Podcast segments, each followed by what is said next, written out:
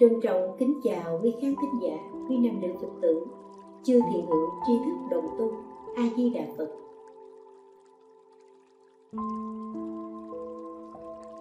A Di Đà Phật. Thưa quý vị, hôm nay chúng ta lại tiếp tục chia sẻ về Kinh Thiện Ác Nghiệp Báo, quyển thứ 5. Ở trong quyển thứ 5, phần thủ thỉnh nói về việc cúng dường tam bảo, cúng dường chư tăng và phân biệt những việc đúng sai trong pháp cúng dường. Hôm nay chúng ta sẽ chia sẻ với nhau về cái cách dùng tâm như thế nào để khi mà mỗi người khi chúng ta phát tâm cúng dường, chúng ta cần biết dụng tâm để cho phước đức của chúng ta được tăng trưởng, và cái phước đức ấy có thể rộng lớn, vô lượng vô biên. Thưa quý vị, trong lục độ của Bồ Tát thì bố thí là pháp đứng đầu. Khi đã bố thí, đã phát tâm cúng dường thì xin hỏi rằng chúng ta có cầu phước báo hay không? Có một số ít người nói rằng tôi chỉ bố thí cúng dường, tôi không cầu gì cả. Thực tế thì dẫu bạn có cầu nguyện phước báo hay bạn không cầu nguyện thì phước ấy vẫn có, công đức ấy vẫn có. Vì sao mà vẫn có? Đây là quy luật nhân quả. Hễ bạn có gieo nhân thì nhất định bạn sẽ gặt hái được kết quả. Nhưng cái nhân của bạn gieo, khi bạn giới hạn ở một cái phạm vi rất nhỏ, bắt nguồn từ tâm lượng nhỏ, thì cái phước đức, cái quả báo mà bạn nhận cũng có giới hạn ở trong phạm vi rất nhỏ.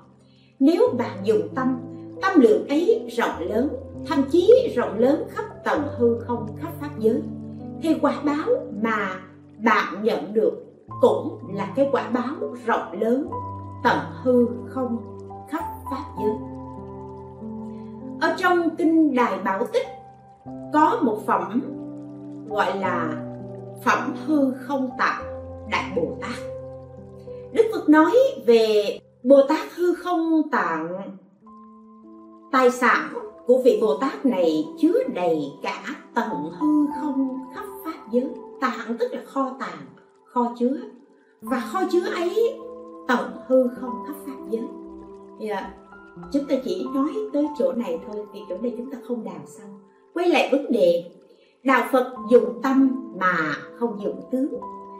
Khi cúng dường thì bạn chỉ cần biết cách dùng tâm như thế nào để phước đức mà bạn nhận được, quả báo mà bạn nhận được có thể rộng lớn, tận hư không, khắp pháp giới. Cũng là một pháp cúng dường. Chúng ta ví dụ như một pháp cúng dường đó là một bó hoa. Trị giá của một bó hoa là 50.000 đồng. Hay là một ngọn nến. Một ngọn nến, trị giá của một ngọn nến là 5.000 đồng. Hay nó 10.000 đồng đi. Thì ở một ngọn nến đó hay là một bó hoa đó, nếu bạn biết cách dụng tâm thì phước đức sẽ rất lớn. Nếu bạn không biết cách dụng tâm thì bạn cũng có được phước báo, nhưng phước ấy rất nhỏ. Nhỏ hay lớn không phải do Phật, do Bồ Tát định lượng để cho bạn, mà quả báo mà bạn nhận được là do tâm lượng của bạn, rộng hay hẹp, lớn hay nhỏ. Khi bạn khởi tâm như thế thì sẽ có quả báo tương ứng. Vì sao như vậy? Bởi vì tam bảo bình đẳng, rộng như hư không. Đã bình đẳng thì không có oán, không có thân. Đã rộng như hư không thì không có phân biệt là sang hay hẹp. Pháp cúng dường lấy sự không giới hạn làm căn bản, không chọn, không bỏ. Cúng dường như thế mới phù hợp với tâm bố thí của Đại Bồ Tát. Nhưng thông thường chúng ta là phàm phu, chúng ta thường hay chấp tướng. Mà cái việc khi chúng ta cúng dường tâm thể lìa tướng rộng lớn như hư không, tùy theo nhân duyên, tùy theo hoàn cảnh mà chúng ta phát tâm cúng dường. Nhưng khi tâm rộng lớn thì lượng, tức là cái quả báo, cái phước báo ấy đồng với pháp giới. Khi chúng ta tự vạch cho mình một cái giới hạn thì mình chỉ ở trong phạm vi đó. Mình đã phá được cái giới hạn nhất định, bởi do tham lam, do lòng chấp, cố chấp, phân biệt thì đường sẽ đồng với khắp pháp giới. Mà cái nhân gieo ra, cái nhân khi trồng xuống đã vô cùng không có giới hạn thì nhất định quả báo ấy cũng vô lượng. Chúng ta phải công nhận với nhau rằng trong cuộc sống, khi mà chư Tổ Đức dạy là giàu sang tu đạo khó, nghèo hèn bố thí là khó. Đúng vậy. Các vị thấy những người thường hay đến chùa, những người thường hay tu tập, đa phần không phải là những người quá già, có thể là ở hàng trung lưu và những người bình dân tu tập nhiều hơn. Còn những người giàu có thể người ta có niềm tin đối với Tam Bảo, và thường thường những người đó họ đến chùa, thi thoảng họ đến chùa, họ phát tâm, họ bố thí, họ cúng dường, hay là đối với xã hội họ phát tâm bố thí cúng dường. Nhưng để cho họ có thời gian mà họ đi chùa, họ cộng tu, thì phải nói rằng chỉ những người bình dân hay là những người trung lưu thì mới có được cái thời gian để tu tập. Những người mà giàu có, những người làm ăn buôn bán lớn như vậy, không phải là họ hoàn toàn không có thời gian, nhưng khi họ có thời gian thì thời gian đó họ dành cho du lịch, cho nghỉ ngơi, cho đi ăn uống và giao lưu cùng với các đối tác. Cho nên Đức Phật và chư Tổ Đức ở trong kinh mới nói là giàu sang tu đạo rất khó, nghèo hèn bố thí rất khó. Mà chúng tôi thường hay chia sẻ, giàu hay nghèo cũng chưa hẳn là bạn có nhiều tiền hay bạn có ít tiền. Nhiều tiền chưa hẳn gọi là giàu nếu nói về phương diện bố thí, mà ít tiền chưa hẳn gọi là nghèo. Bởi vì sao? Chúng tôi thường hay đưa ra một khái niệm là giàu có nghĩa là bạn bằng lòng cho, sẵn lòng chia sẻ, đó là giàu. Bạn nghèo, mặc dù là bạn có rất là nhiều tiền nhưng bạn không sẵn lòng chia sẻ, không sẵn lòng cho đi, đó là nghèo. Đó là cái khái niệm giàu nghèo riêng của chúng tôi. Còn chúng ta nói nhìn thực tế, những người nghèo khổ, đúng, họ bố thí, họ cúng dường rất khó. Bởi vì khi mỗi ngày họ làm ăn buôn bán, kiếm được bao nhiêu đồng đó, mấy chục ngàn hay mấy trăm ngàn, số tiền đó đủ để trang trải cho gia đình họ, đủ cái ăn cái mặc, tiền đâu để bố thí cúng dường. Và khi đã bố thí cúng dường thì họ phải suy nghĩ, phải đắn đo rất là nhiều. Cho nên nghèo khổ bố thí rất khó. Vừa rồi có một em Phật tử nó đến, nó chia sẻ, tức là nó đi kêu gọi mọi người hùng phước để cúng dường tôn tượng Phật, tôn tượng Bồ Tát, Quan Thế Âm. Thì khi cô bé này thấy một ông lão bán vé số, bé này đến mua cho ông lão một tờ vé số và sau đó lại biếu cho ông lão 20.000 đồng. Khi nó biếu cho ông lão 20.000, nó nói như thế này: con đang kêu gọi mọi người cúng dường tượng Bồ Tát và con cho ông 20.000 này, nhưng con mong rằng ông phát cái tâm cúng dường. Với cái tiền 20.000 này ông có thể cúng vài ngàn cũng được, ông có thể cúng hết 20.000 đó cũng được. Ông phát tâm ông cúng dường đi. Và nó đưa cho ông 20.000, nó nói như thế. Nhưng ông cụ do dự không muốn cúng. Nó lại nói thêm một lần nữa, thì sau đó ông cụ mới rút ra 5.000 để cúng dường. Các vị thấy không? Nghèo bố thí là khó là như thế. Bởi vì khi mà người ta nhận được thì người ta nghĩ đến là ồ, cái này tôi được mà tôi rất là khó khăn, hôm nay tôi may mắn tôi mới được. Tại sao tôi phải bố thí? Tại sao tôi phải cúng dường? Bởi vì cái nghĩ của họ chỉ thấy ở trước mắt như thế thôi.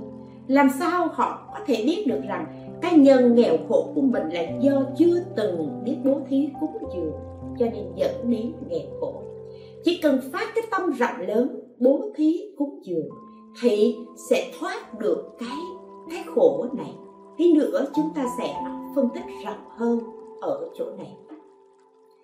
Cho nên thực tế khi chúng ta lao động kiếm tiền, kiếm được của các vật chất, kiếm được đồng tiền rất là khó. Vì vậy kiếm được đồng tiền khó thì khi phát tâm bố thí, cái bố thí, cái cúng dường của chúng ta cũng có giới hạn. Đây là sự thật. Khả năng của mình, một ngày mình chỉ đủ trang trải cho gia đình. Nếu hôm nay mình muốn phát tâm bố thí, phát tâm cúng dường, muốn phát tâm là một việc thiện, một việc phước đức nào đó, chúng ta phải suy nghĩ và chúng ta phải tiết kiệm được cái nào thì mới lòi cái đồng tiền tiết kiệm đó ra để chúng ta có thể bố thí cúng dường. Cho nên việc bố thí cúng dường có giới hạn, mà chính vì vật thí có giới hạn cho nên tâm của chúng ta nhất định sẽ thiên chấp. Thiên chấp là gì? Là chúng ta phân biệt. Phân biệt như thế nào? Nếu như xét về người thì ở đây có hai người mà chúng ta chỉ có một đồng để bố thí, để cúng dường, thì chúng ta sẽ xét là gì? Chúng ta sẽ xét là khi tôi chỉ có 2 đồng, tôi chỉ có 1 đồng mà ở đây có 2 người. Người này nhìn có vẻ 2 người bằng nhau, nhưng người này nhìn có vẻ khổ hơn, tôi sẽ chọn người khổ hơn để tôi cho. 2 người, một người này có thể ốm yếu hơn, tôi sẽ chọn người ốm yếu hơn để tôi cho. Đây là một việc rất bình thường. Nếu như đến cúng dường thì chúng ta sẽ chọn gì? Chọn người, vị này tôi sẽ cúng dường cho vị này bởi vì nhìn vị này đặng mạo hơn, cho nên người này sẽ là người có đức hơn, tôi sẽ cúng dường cho người này. Đây là sự thiên chấp. Nếu như căn cứ vào hạnh tu thì chúng ta sẽ xem thử là người nào tu giỏi hơn, tức là người nào tốt hơn, người nào có đức hạnh hơn, người nào thiện lành hơn, chúng ta sẽ chọn và chúng ta sẽ bỏ ra cái phần mà chúng ta có khái niệm đó là xấu ác. Còn nếu như mà xem tướng để bố thí cúng dường thì là gì? Chúng ta sẽ chọn cái người hoặc là đẹp hơn, có cảm tình với mình hơn, hoặc giả là mình nhìn thấy cái người này có vẻ nghèo khổ hơn, cái tướng khắc khổ thì mình sẽ chọn. Còn khi mà chúng ta có một cái sự phân biệt như vậy, vì cái tâm lượng của chúng ta có sự phân biệt, mà lấy cái gì để làm định lượng phân biệt? Do ý phân biệt. Mà cái ý phân biệt hạn hẹp này, thiên chấp này, cho nên tự mình vẽ ra một cái giới hạn nhất định, một cái ranh giới nhất định này, cho nên cái quả báo mà chúng ta nhận được cũng không thể thành tựu được phúc đức vô biên, mà chúng ta chỉ thành tựu quả vị, quả báo ở trong cái giới hạn nhất định mà chính cái tâm thiên chấp của chúng ta đã tạo ra. Ngày xưa khi Phật còn tại thế, Bà Tỳ Xá Khư, đây là một cái người nữ thí chủ. Bà này phát tâm cúng dường và hộ trì chánh pháp rất là mạnh. Một hôm Tỳ Xá Khư riêng thỉnh 500 vị A-la-hán đến nhà để cúng dường. Và cái việc mà thỉnh 500 vị A-la-hán đến nhà để cúng dường, bà đã bị Đức Thế Tôn quở trách. Đức Phật nói: nhà ngươi thật là dại dột. Cách làm này không đúng pháp.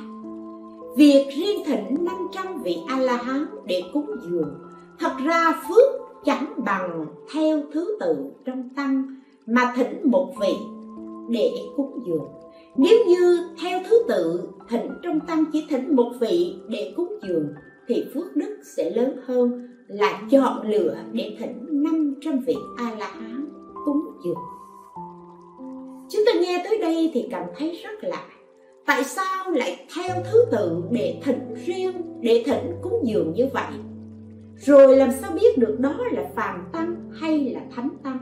Mà phàm tăng hay thánh tăng đi chăng nữa, một vị làm sao có thể so sánh với 500 vị, và 500 vị đó là 500 vị A-la-hán. Tại sao Đức Phật lại nói không bằng? Cái mà Đức Phật quở và nói cái này là si mê, là thiên chấp. Bởi vì khi bạn phát tâm cúng dường mà tâm của bạn không có giới hạn thì phúc đức ấy sẽ rộng lớn, vô lượng, vô biên, không có giới hạn.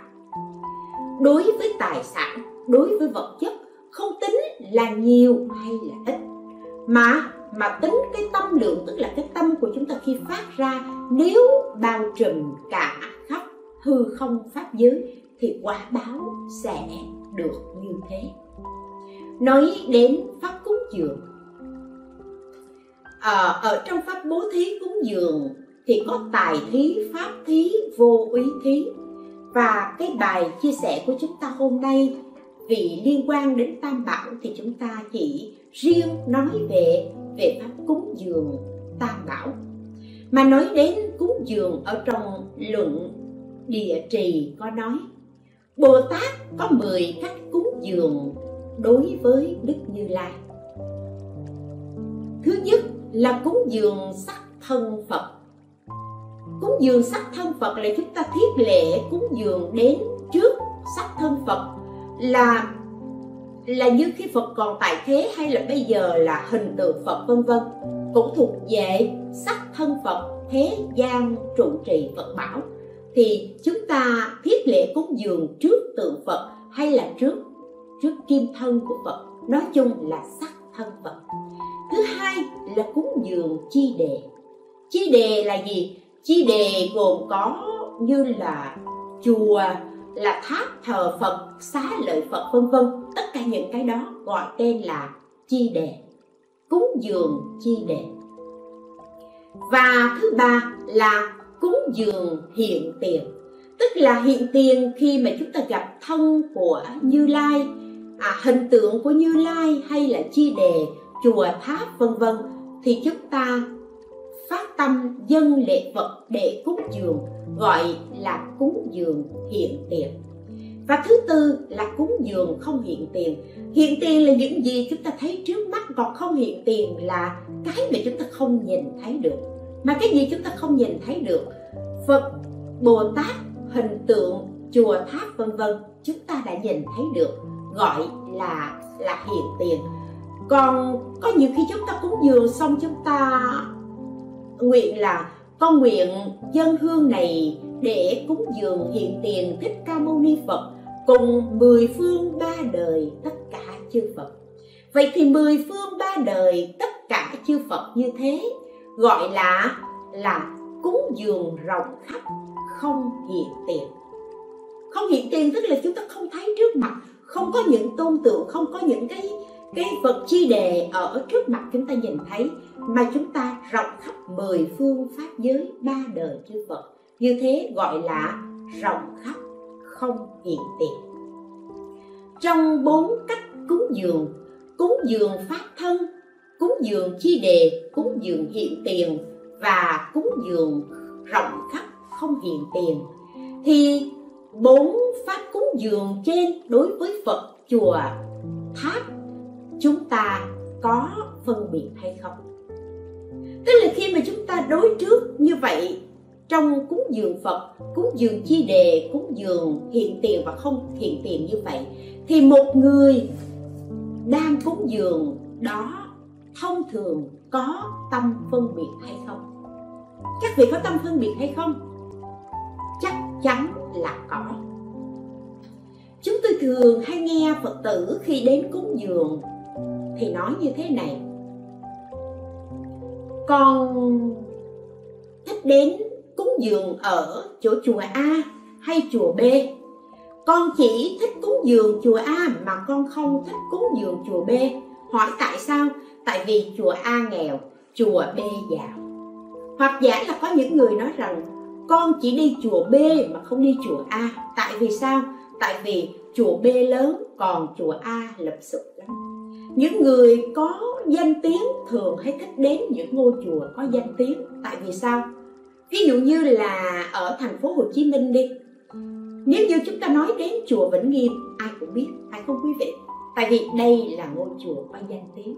Nếu các vị ở thành phố Hồ Chí Minh, các vị đi ra miền Bắc, người ta hỏi các vị là: bạn có đi chùa không? Có. Bạn đi chùa nào? Chùa Vĩnh Nghiêm. Ồ, tôi biết chùa đó. Và chúng ta cảm thấy được cái tự ngã của chúng ta được thỏa mãn. Còn nếu như chúng ta nói rằng tôi đi cái chùa Liên Hoa chẳng hạn. Hỏi cái chùa Liên Hoa nó ở đâu? Cũng ngay ở chỗ quận 3 nhưng mà nó ở chỗ nào? Nó ở tuốt ở trong hẻm, không ai biết cả. Và không ai biết. Tại sao không biết? Bởi vì nó quá nhỏ cho nên không ai biết. Vì vậy vấn đề không phải là lớn hay nhỏ, và lớn hay nhỏ nó cũng không có một cái giới hạn là đúng hay sai, lớn nhỏ, đúng sai, thích hay không thích, tùy thuộc vào cái suy nghĩ của mỗi người. Ai cảm thấy mình đúng thì cứ làm như thế, bởi vì bạn cảm thấy mình đúng bạn mới làm. Tuy nhiên ở đây chúng ta muốn chia sẻ rằng khi mà đối với bốn pháp cúng dường Như Lai, cúng dường Chi Đề hiện tiền và rộng khắp không hiện tiền như thế, chúng ta nếu như khởi tâm phân biệt. Phân biệt như thế nào? Phân biệt đây là chùa giàu, đây là chùa nghèo. Chùa này có vị trụ trì chơn tu, còn chùa này có ông thầy hay buông lung không tu tập, vân vân. Tất cả những cái cách mà phân biệt này sẽ là một cái chướng ngại ở trong quá trình phát tâm cúng dường của chúng ta.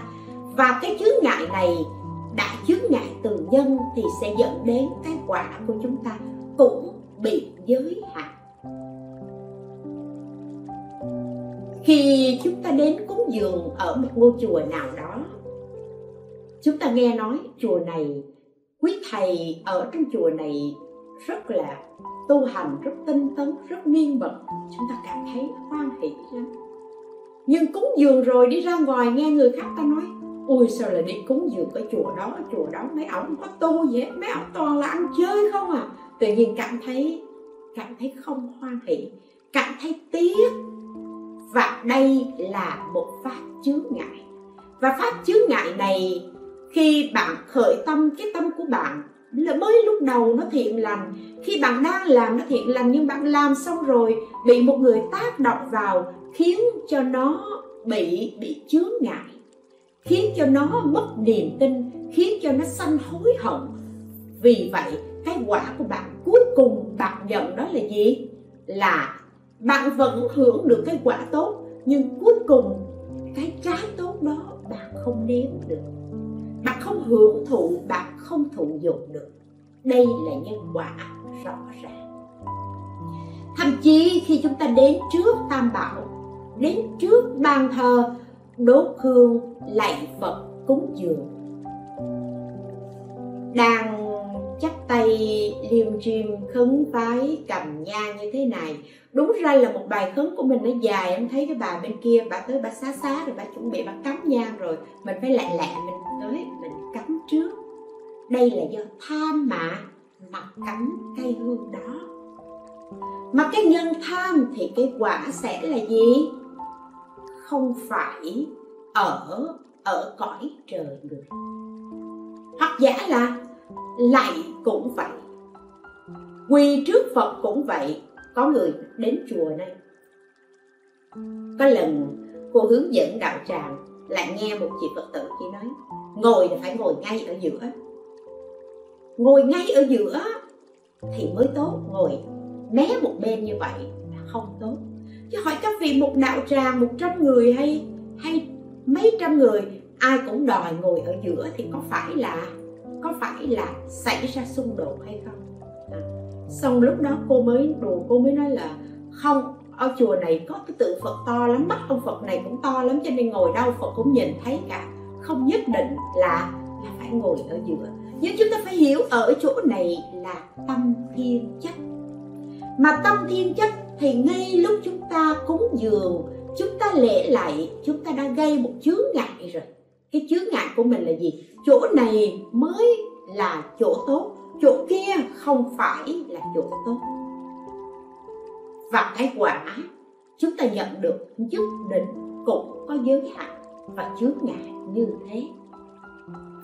Thậm chí có những Phật tử khi đi chùa cúng dường rồi đọc tên cầu nguyện, mình là gọi là đại thí chủ, tức là thường hay đến chùa cúng dường nhiều mà đến hôm đó là tụng kinh cầu an, chờ hoài không thấy thầy đọc tới tên nhà mình, tự nhiên sân giận nổi dậy.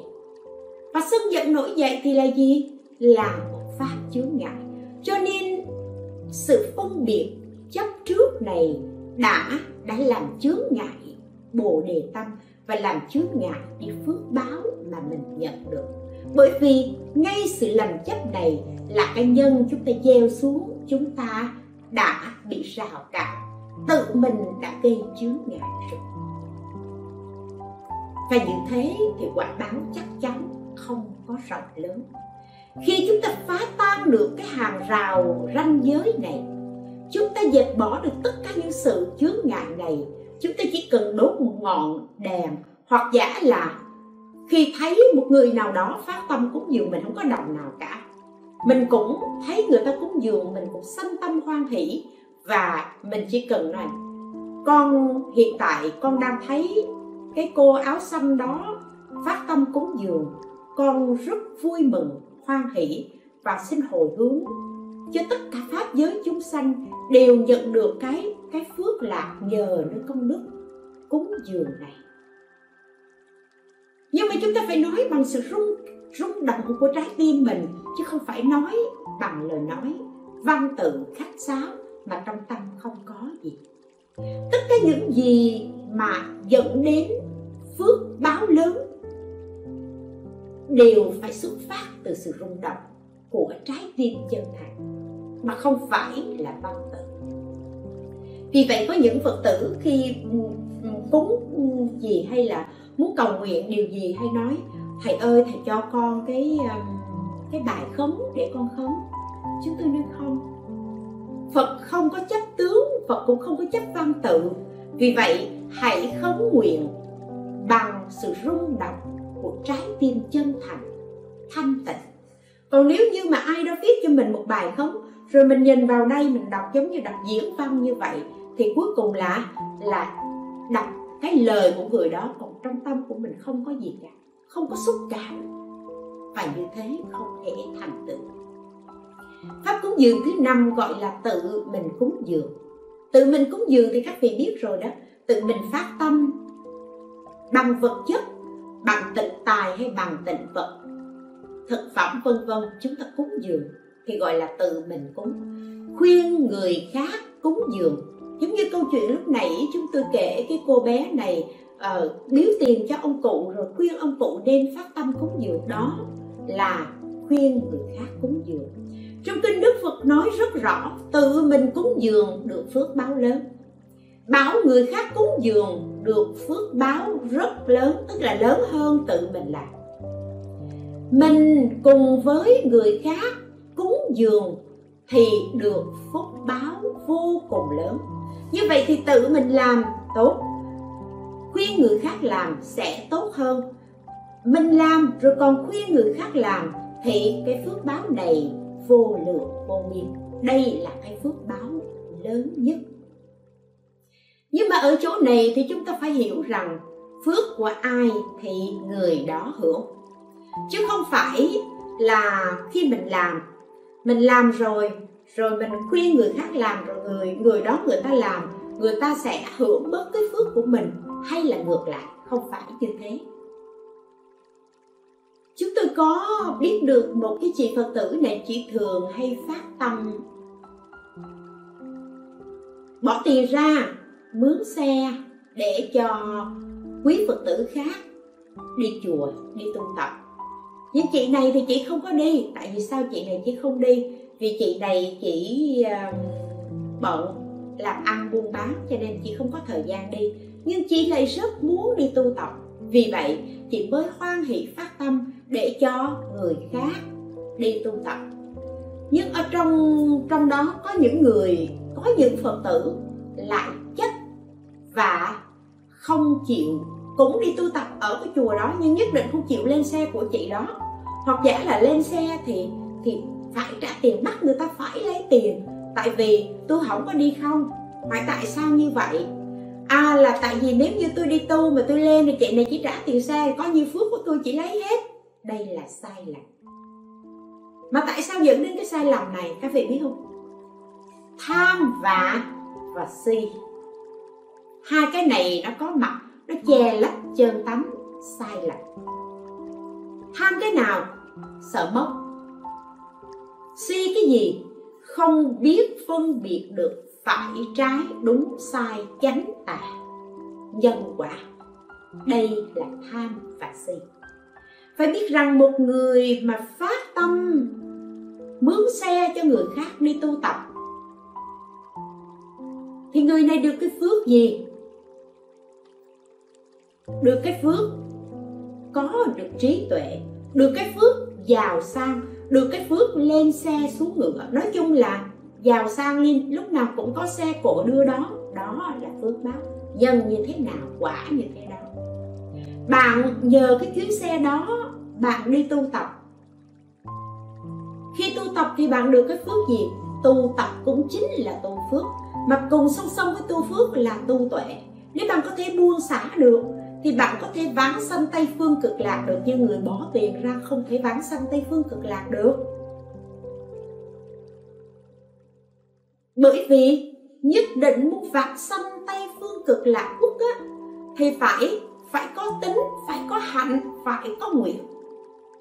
Vì ấy chỉ có niềm tin mà không có thực hành. Có nguyện vãng sanh, nhưng có niềm tin, có nguyện mà không có thực hành cũng không thể vãng sanh được. Cho nên chúng ta phải biết rằng đừng có sợ rằng phước của mình người khác sẽ hưởng hết. Chuyện tu hành, chuyện làm phước cũng giống như chuyện ăn cơm, mặc áo. Chúng tôi ăn bạn không thể no và bạn ăn chúng tôi không thể no được. Mặc áo cũng thế, bạn mặc áo ở đây không thể nóng và không thể lạnh. Người khác không thể nóng hay lạnh do cái áo của bạn mặc được. Cho nên nghĩ rằng mình làm việc này mà người khác hưởng phước là sai lầm. Một cái chuyện thực tế mà chúng ta thấy, ví dụ như bây giờ quý vị thỉnh chư tôn đức tăng đi đến nhà tụng kinh. Hôm nay các vị thiết lễ, các vị muốn cúng cầu an cầu siêu gì đó, thỉnh thầy đến nhà tụng kinh để cầu nguyện. Thật ra khi mà thầy đã tụng kinh cầu nguyện rồi á, thì cũng là phước của ai người ấy hưởng. Cho nên chúng tôi thường hay khuyên quý Phật tử là nếu như chúng ta đã thỉnh đến để cúng dường, các vị muốn có phước báo trọn đầy, thì khi thỉnh đến nếu muốn cúng dường thì nên phát tâm hoan hỷ cúng dường trước. Sau đó thì quý thầy mới tụng kinh hay là làm gì đó. Làm sao? Tại vì sao? Thời Đức Phật còn tại thế, khi mà Đức Thế Tôn đi khất thực, đến một cái chỗ nào đó mà người ta không có chịu sớt bát cúng dường, họ hoạnh hoẹ, họ hỏi, họ chất vấn. Đức Thế Tôn đã vì họ mà nói pháp. Sau khi nói pháp xong rồi họ hoan hỷ, họ dâng thức ăn, họ cúng dường. Đức Thế Tôn không nhận. Tại sao không nhận? Không phải vì cầu ăn mặc mà tuyên nói pháp này, chỉ vì lợi ích người nói pháp không thọ thực. Tức là khi mà Đức Phật khẳng định là khi tôi nói pháp vì lợi ích, vì an lạc của nhân thiên và loài người. Vì sự lợi ích an lạc của số đông, chứ không phải vì bát cơm, không phải vì manh áo.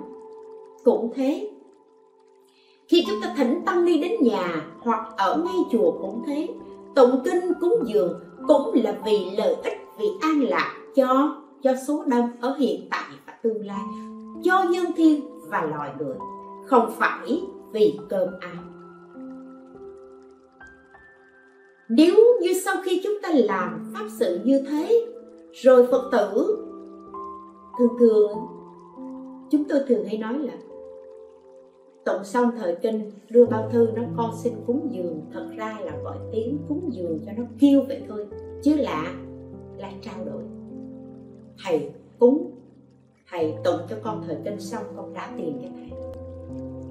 Và như thế, người cúng không có được lợi ích lớn, không có được phước báo lớn.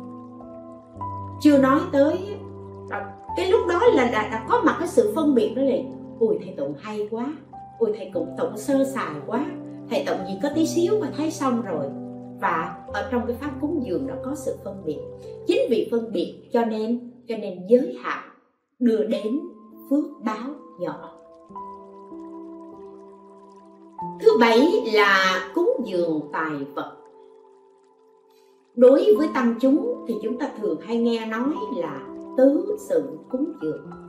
Tứ sự cúng dường thì thường năm nay vì dịch Covid cho nên là các trường hạ phải dừng lại, không có tập trung trong 3 tháng an cư. Chứ thông thường 3 tháng an cư này thì tứ chúng Phật tử tập trung để mà phát tâm cúng dường. Và khi phát tâm cúng dường tịnh tài hay là tịnh phẩm thì nói đến tứ sự cúng dường là quý Phật tử thường hay là gói một gói quà thì có một cái khăn lau mặt, cái kem đánh răng, cái bàn chải đánh răng, cái cục xà phòng. Thì cứ vậy là cứ mỗi người cứ gói 4 món như vậy thì gọi là tứ sự. Tứ sự là sao? Tứ sự là 4 món. Sai bét? Không phải. Tứ sự là gì? Tứ sự là gồm có ẩm thực, tức là thức ăn uống, y phục là quần áo mặc, ngoại cụ là những cái vật dụng để mà ngủ nghỉ, nằm, giường chiếu vân vân, và y dược là thuốc men. Đây là những cái cần thiết để trong sinh hoạt hàng ngày của chư tăng. Và nói chung là ẩm thực, y phục, ngoại cụ, y dược, nhưng mà nói tóm lại là tất cả những cái gì để phục vụ cho đời sống của chư tăng. Tức là cái nào các vị cần thì chư tăng cũng cần. Có nhiều Phật tử nói: ủa vậy quý thầy quý cô cạo đầu rồi sao cũng còn xài dầu gội đầu? Các vị cạo thử đi, các vị coi thử nó có dơ hay không. Nó dơ hơn bình thường. Tại sao? Tại vì khi bụi nó bám vào trên đầu nè, đất bụi nó không có bay đi, nó nơi trên tóc này nó bám lại.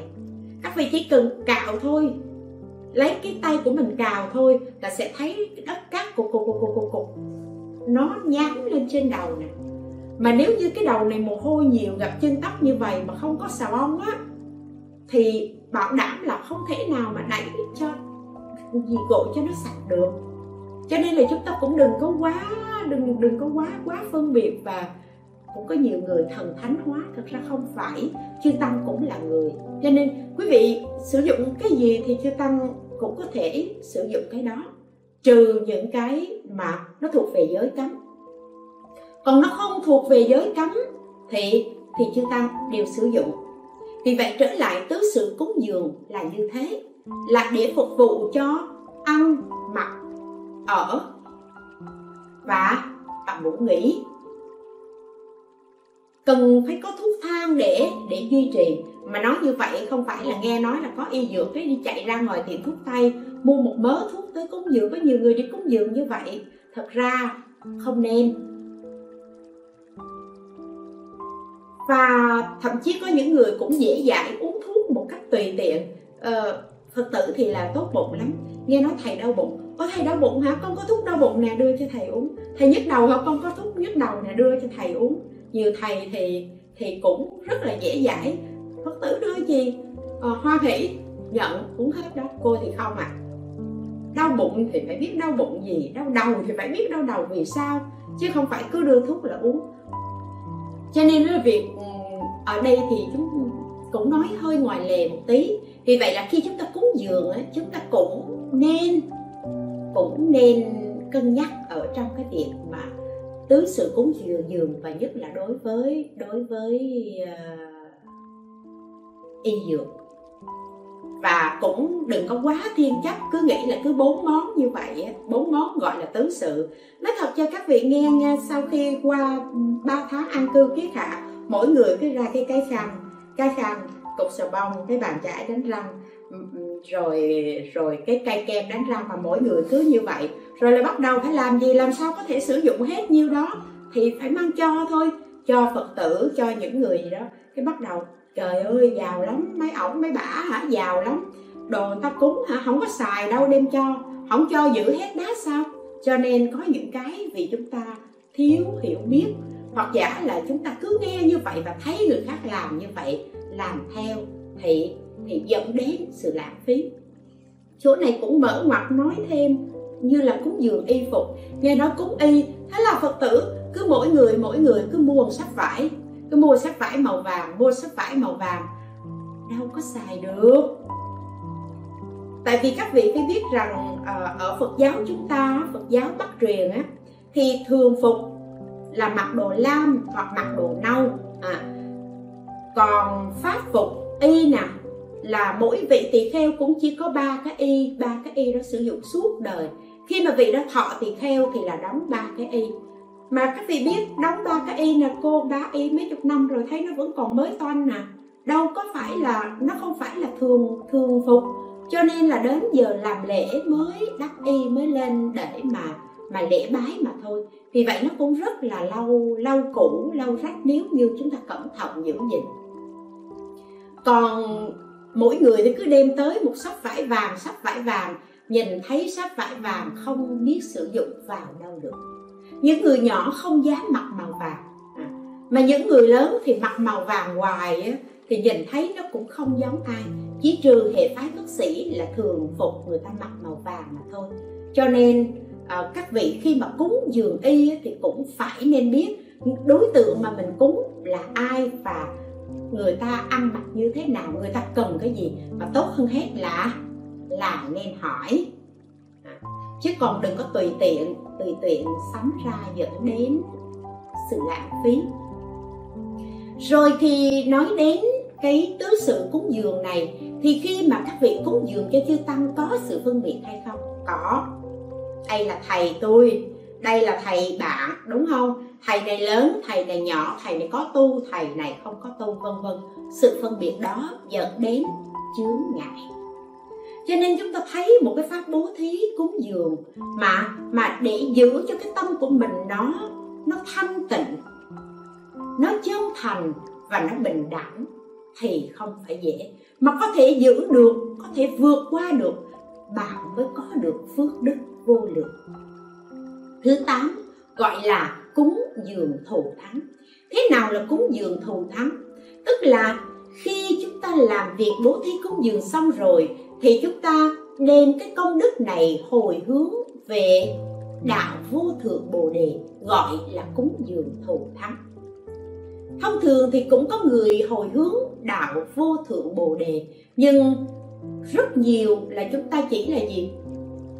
Hồi hướng cầu nguyện cho một đối tượng nào đó, cầu an, cầu siêu, cầu một việc nào đó, mà chúng ta quên mất cầu vô thượng bồ đề. Các vị phải biết là khi mà cầu vô thượng bồ đề đó, tức là chúng ta đã mở cái tâm lượng mình ra rộng khắp hư không, khắp pháp giới rồi. Ở trong cái tất cả này nhất định sẽ có một. Các bạn có thể thành vô thượng chánh đẳng chánh giác thì nhất định phước đức và trí tuệ của bạn nhất định sẽ có. Và cái việc thù thắng này chúng ta không giới hạn bởi cái người mình ghét, bởi người mình thương. Mình cầu nguyện không trừ người này và không cộng thêm người khác, tất cả đều bao gồm hết. cúng dường thù thắng, cũng không cầu phước báo nhân thiên, chỉ cầu quả vị Phật và chỉ thành tựu quả vị vô thường ấy.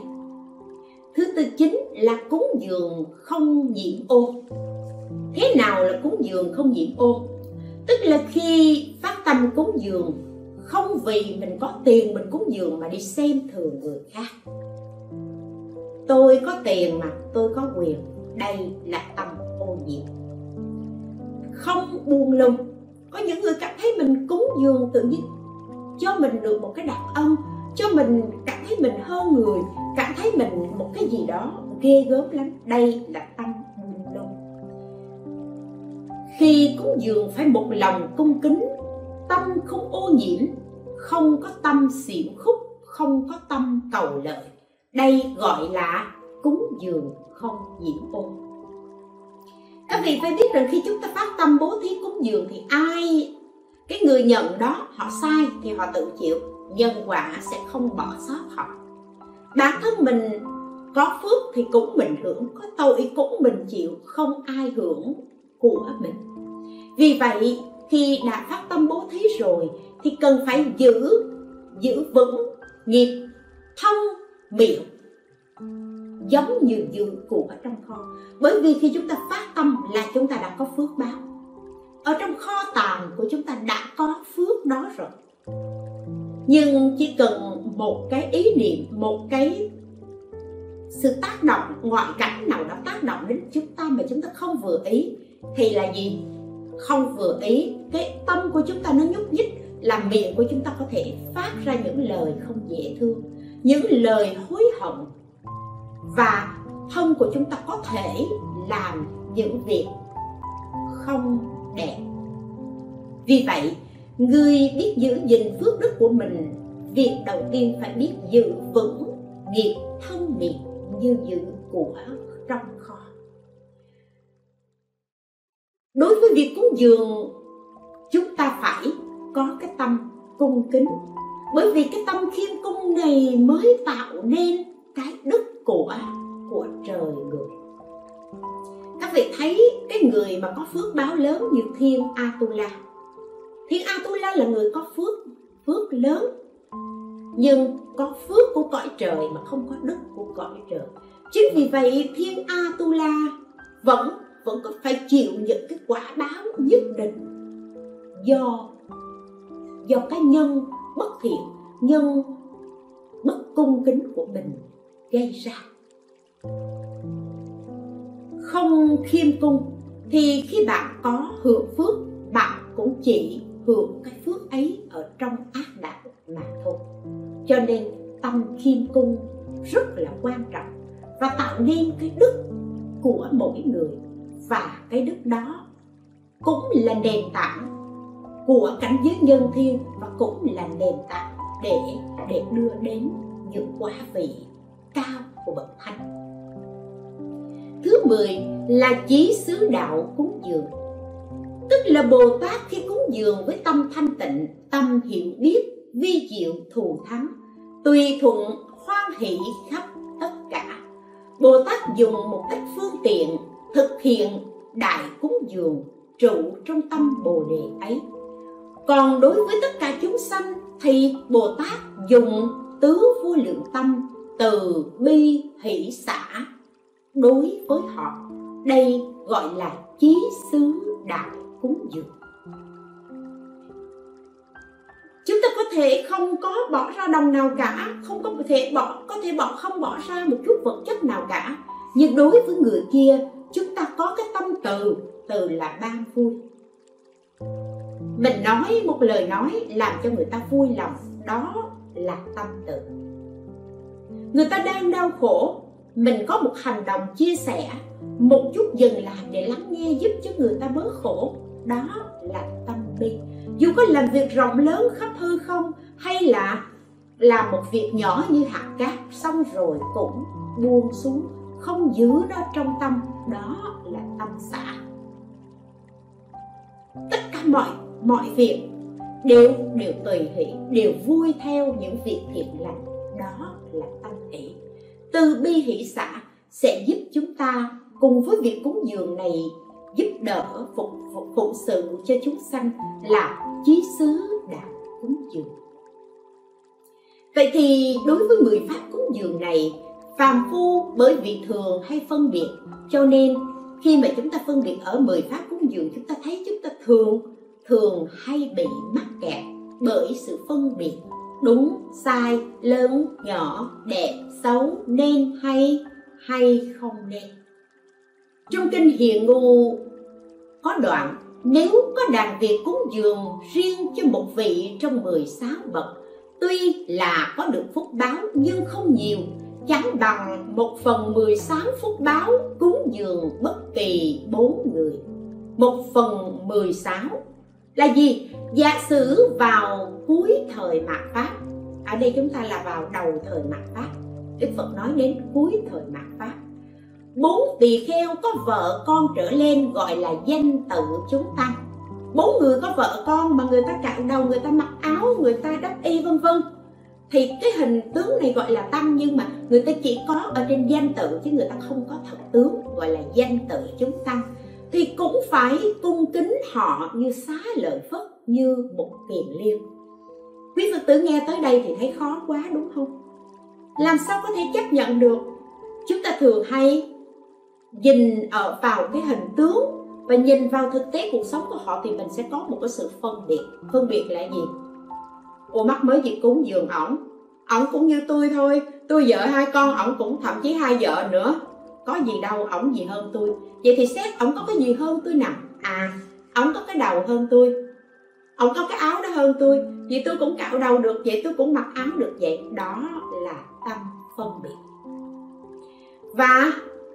Và khi tâm phân biệt như vậy thì một pháp thiện của chúng ta, khi chúng ta khởi lên, chúng ta vì do tâm phân biệt làm chướng ngại, tâm Bồ Đề của chúng ta bị ngăn trệ, không có thể phát triển được tâm Bồ Đề. Ở một phương diện nào đó chúng ta nói, chúng ta gieo hạt giống vào ở nơi cái mảnh đất xấu thì hạt giống có sanh trưởng, có nảy mầm cũng khó phát triển.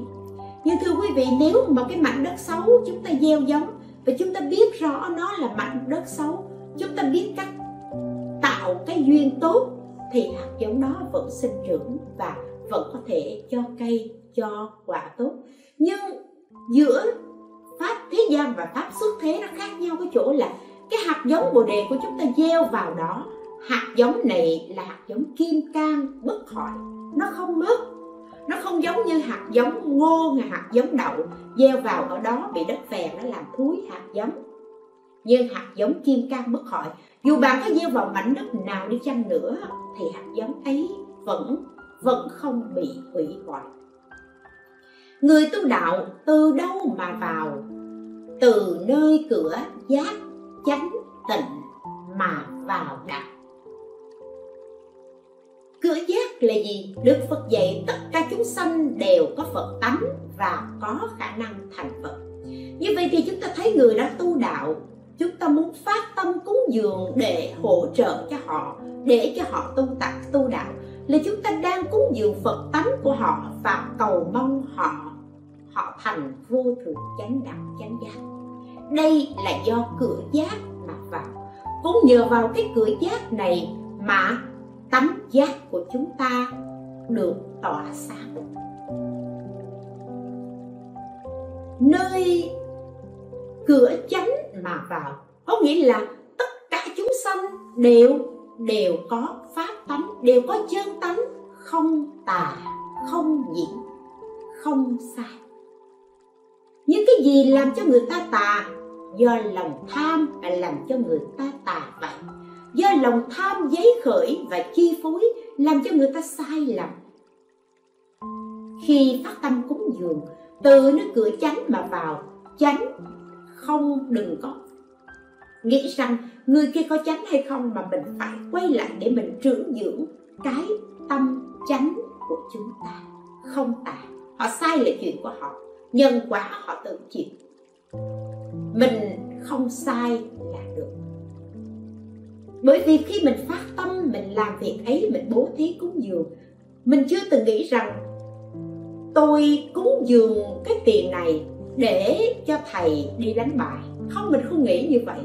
Tôi cúng dường cái tiền này để cho thầy sử dụng vào những việc ác. Mình không nghĩ như vậy, mà mình luôn luôn nghĩ rằng tôi cúng dường số tiền này hay là vật phẩm này để trang nghiêm Tam Bảo, để trang nghiêm ngôi Già Lam ấy, để ủng hộ Phật Pháp. Cho nên cái nhân của mình là nhân kim cang bất hoại, nhân của mình là nhân chánh sẽ đưa đến quả chánh mà không tà. Thứ ba là đi vào cửa tịnh, tịnh mà không nhiễm. Chúng ta cũng đừng có coi là người ta có tịnh hay không, người ta có hòa hợp hay không, mà là khi chúng ta dâng lễ vật cúng dường, mình tâm mình có tịnh hay không. Chúng ta đến cúng dường trai hội, chúng ta cúng dường thiên tăng, mỗi vị chúng ta đều đối trước chắp tay cung kính, lễ bái và dân phẩm vật cúng dường. Đến trước một vị thầy đã chắp tay cung kính, lễ bái xá xuống cái mở mặt ra: ôi cho ông này, ông ở gần nhà tôi biết ổng quá nè, ngày nào ổng chẳng qua ổng đánh cờ với thằng em tôi. Lúc đó để mày sao tự nhiên hôm nay mày ở đây, mày tao cũng dường thiên tăng sao mày ở đây, các vị hiểu không? Ngay chỗ này là tâm của mình nó bị giấy khởi bất tịnh do phân biệt. Thằng này mà thấy gì? Cho nên để có được cái phước rộng lớn vô lượng không phải là do người kia, không phải cái người mình đang cúng dường là thầy hay không phải thầy, mà tâm của mình có hoàn toàn thanh tịnh và bình đẳng hay không. Nhưng mà mình đã bị vào thế rồi, tới chỗ này rồi thì mình không thể cúng, đặt xuống cúng. Vậy thì có bình đẳng hay không, có thanh tịnh hay không? Phước của bạn lớn hay nhỏ ngay chỗ này mà không phải chỗ khác. Bởi vì ở ngay chỗ này là chỗ khảo thí, xem bạn có vượt qua được cái kỳ thi này và bạn có thể lên lớp được hay không. Tất cả đều tùy thuộc vào bạn mà không phải người khác. Vì vậy khi một người tu bố thí cúng dường, người đó việc bố thí cúng dường đó phải đồng hành với tâm nhẫn nhục, với tâm trì giới. Trì giới là cái giới hạn bạn không vượt qua được. Và bạn cũng phải nhẫn với chính mình, nhẫn với cái tâm, kham nhẫn với cái tâm mà nó đang đối cảnh và nó giấy khởi sự phân biệt, sự giận dữ ấy. Trong kinh tượng Pháp quyết nghi có nói: nếu như đàn Việt thiết lễ thỉnh chúng tăng khắp nơi về cúng dường, mà sai người canh cửa ngăn chặn tỳ kheo ni và những cái bệnh hoạn già yếu vân vân, không cho họ vào trai hội, người thiết trai cúng dường như thế chỉ uổng thức ăn chứ hoàn toàn không có chút phước thiện. Điều này là ở trong kinh Tiểu Tượng Pháp Quyết Nghi nói, chứ không phải cô nói. Trong kinh Phổ Quảng lại ghi rằng: bốn chúng đệ tử Phật nếu thụ trì trai giới, hết lòng thỉnh 10 phương tăng để cúng dường, thì không nên chọn lựa người tốt, người xấu, người giữ giới hay người phá giới, người ấy đức hạnh cao hay thấp. Khi đến chùa thỉnh tăng nên theo thứ tự mà thỉnh, mà cúng dường, không được có ý niệm phân biệt, thì phúc đức này nhiều đến vô lượng vô biên. Nếu gặp được vị đắc quả A-la-hán hoặc người có tâm đại bồ đề thì được phúc đức vô cùng, vừa nghe thuyết pháp có thể đạt đến đạo quả vô thượng niết bàn. Thì ở đây đoạn này nói đến là khi chúng ta cúng dường thì chúng ta cứ bình đẳng mà thỉnh, mà cúng. Nếu như chúng ta có phước báo ở trong những người mà chúng ta bình đẳng cúng đó, có cái vị A-la-hán mình cũng vẫn giữ tâm bình đẳng ấy thì là gì? Phước của mình vô lượng vô biên. Ở trong Luận Đại Trí Độ có kể một câu chuyện là có một cái ông trưởng giả giàu có. Ông này ông phát tâm cúng dường, thì ông mới đến chùa, ông thưa với cái thầy chấp sự là: con muốn thỉnh chư tăng mỗi ngày theo thứ lớp đến nhà của con để mà thụ trai cúng dường. Tuy nhiên thì con chỉ thỉnh những vị lớn, còn những vị nhỏ thì con không thỉnh. thì cái việc chấp sự cũng theo lời thỉnh của người đàn Việt mà sắp xếp cho chư tăng đến, nhưng những vị nhỏ thì không cho đi. Trong đó có mấy vị sa di hỏi tại sao mà đàn Việt thỉnh đến thụ trai mà thầy không cho chúng con đi, thì vị tăng chấp sự mới trả lời là vì người đàn Việt chỉ thích người già, chỉ thích người lớn mà không chịu thỉnh người nhỏ. Trong khi mấy vị sa di này là người đã đắc quả A-la-hán, những vị này mới nghĩ rằng cái vị đàn Việt này khởi cái tâm phân biệt người lớn và người nhỏ như thế, đây là người kém trí, chỉ thấy hình chuộng đức mà không biết được cái đức tu của mỗi người. Đối với người đàn Việt cũng dường như thế, chính là hủy bám Phật pháp, và ta cần phải dạy cho người này để người này biết thế nào là chánh tà, là đúng sai. Thì các vị sa di này hôm ấy liền biến thành người già. Trong đó có ba cụ già lông khom da nhăn tóc bạc đến, thì đến chỗ nhà đàn Việt. Đàn Việt thấy ôi hôm nay sao có mấy vị tỳ kheo già, hoan hỷ quá, mời vào thỉnh ngồi. Sau đó thì khi ngồi xuống thì những vị sa di này lại biến dần dần trở thành trẻ trung và trở thành những vị sa di nhỏ. Thì người đàn Việt thấy như vậy mới hốt hoảng, mới hỏi rằng tại sao mới vừa già bây giờ lại trẻ như vậy là ý gì? Có phải là yêu quái không? Thì các vị sa di này mới nói chúng tôi không phải là yêu quái, ông cũng không có phải sợ, mà tại vì ông định lượng cái việc chúng tăng cúng dường, ông chọn người lớn, ông bỏ người nhỏ như thế là thật đáng thương, không đúng.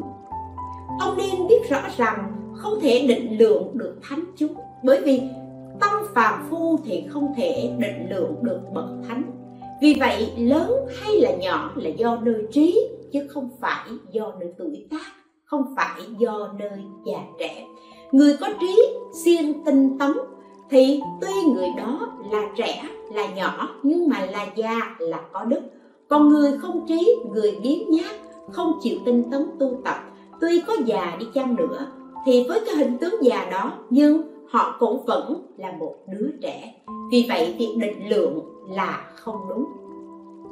Đức Phật dạy có bốn việc nhỏ mà không nên coi thường.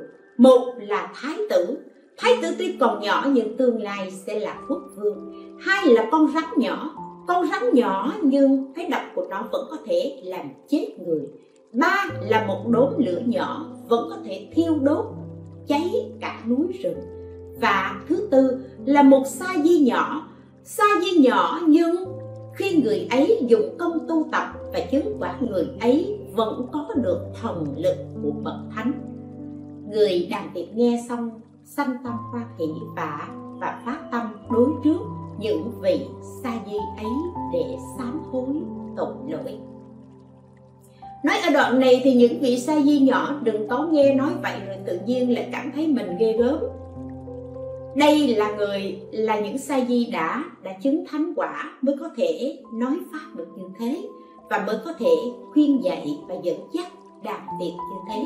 Còn chúng ta cũng phải biết rất rõ là bản thân mình nhỏ, và bản thân mình nhỏ thì không được ngạo mạn, và phải biết xét lỗi mình, phải có cái tâm khiêm cung đối với những người trên trước. Ngoài việc cúng dường Phật, cúng dường Tam Bảo thì trong Kinh Bảo Tạng Đức Phật nói đến 8 việc, 8 đối tượng cần phải cúng dường. Này các thầy tỳ kheo, có 8 hạng người nhất định cần phải cúng dường, và khi gặp những người này thì không nên do dự. Một là cha, hai là mẹ, ba là Phật, bốn là đệ tử Phật, năm là người đi xa, người từ xa đến, sáu là người sắp đi xa, bảy là người bệnh, tám là người nuôi bệnh. Đối với 8 người trên thì khi mà gặp họ, họ cần cúng dường thì nên phát tâm bố thí cúng dường, và không nên phân biệt, không nên do dự. Có nghĩa là từ nãy giờ chúng ta nói đến việc cúng dường Tam Bảo thì quý Phật tử cũng đừng có phải nhất định tôi phải cúng dường Tam Bảo, cúng dường Phật. Nếu chúng ta chúng ta gặp cha mẹ Phật, đệ tử Phật, hay là người họ chuẩn bị đi xa, hay người từ xa đến, người bệnh, người nuôi bệnh, thì Đức Phật dạy 8 đối tượng này chúng ta cần phải gấp rút cúng dường khi để mà đáp ứng những cái sự cần thiết, những cái nhu cầu của họ mà không nên do dự. Như trên đã nói, khi đã bố thí cúng dường, dù bạn có dụng tâm cầu phước hay bạn không dụng tâm cầu phước đức, thì phước đức vẫn có, bởi vì nó là nhân quả mặc nhiên như vậy. Ở trong 8 hạng người trên, khi bạn khởi tâm thanh tịnh cúng dường thì phước đức ấy cũng là vô lượng vô biên.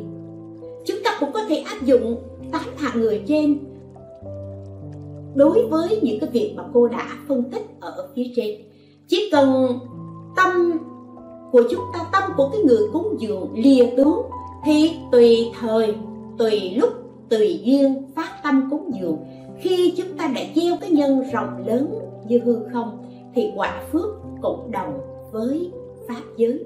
Chúng ta có nhớ câu chuyện của bà lão cúng dường, cúng một ngọn đèn mà bà ấy hướng tâm đến vô thượng bồ đề, tôn giả một kiền liên dùng thần lực không thể tắt được ngọn đèn đó, bởi vì Đức Phật nói đó là ánh sáng của một vị Phật tương lai. Vậy thì bà lão chỉ có một ngọn đèn mà thôi, chứ không có nhiều. Mà tại sao phước đức lớn như vậy? Bởi vì bà đã dùng cái tâm rộng lớn vô lượng vô biên, và bà hồi hướng cái phước cúng dường ấy về đạo vô thượng bồ đề. Chúng ta đừng có lăng tăng là tôi có tiền hay tôi không có tiền, tôi có tiền nhiều hay tôi có tiền ít. Cái bài chia sẻ hôm nay nghe, điếc, thị thì dễ nhưng thực hành không phải dễ. Nhưng cô cũng mong rằng chúng ta hãy cố gắng, hãy ứng dụng được chừng nào thì tốt chừng đó. Hãy mở rộng cái tâm lượng của mình ra, cái tâm chân thành, tâm thanh tịnh, tâm bình đẳng ấy để cúng dường. Tập như thế, rèn luyện như thế, và dần dần chúng ta sẽ tạo cho mình một cái thói quen mở tâm của mình rộng lớn ra để có thể được phước báo lớn. Các vị biết là chúng ta kiếm ra đồng tiền của cải vật chất không phải dễ. Để phát tâm bố thí cúng dường, khi có được một cái tâm bố thí cúng dường không phải ai cũng có thể làm được, chỉ có người có phước đức mới có thể làm được. Vậy thì khi chúng ta có được khả năng cúng dường, có được phước đức để phát tâm cúng dường, vậy thì hãy cố gắng dũng mãnh hơn, tinh tấn hơn để quán triệt chính mình bằng tâm kham nhẫn và mở tâm lượng càng rộng lớn ra để có thể hồi hướng về đạo vô thượng bồ đề. Bài pháp hôm nay với tất cả sự chân thành để chia sẻ cho quý vị, cầu mong các vị được nhận được phước báo lớn, được quả vị lớn. Có bao nhiêu công đức thiện lành cũng xin hồi hướng cho tất cả pháp giới chúng sanh, đồng tin sâu nhân quả, đồng tin niệm Di Đà và đồng thành Phật đạo. Nam mô Phổ Cúng Dường Bồ Tát Ma Ha Tát.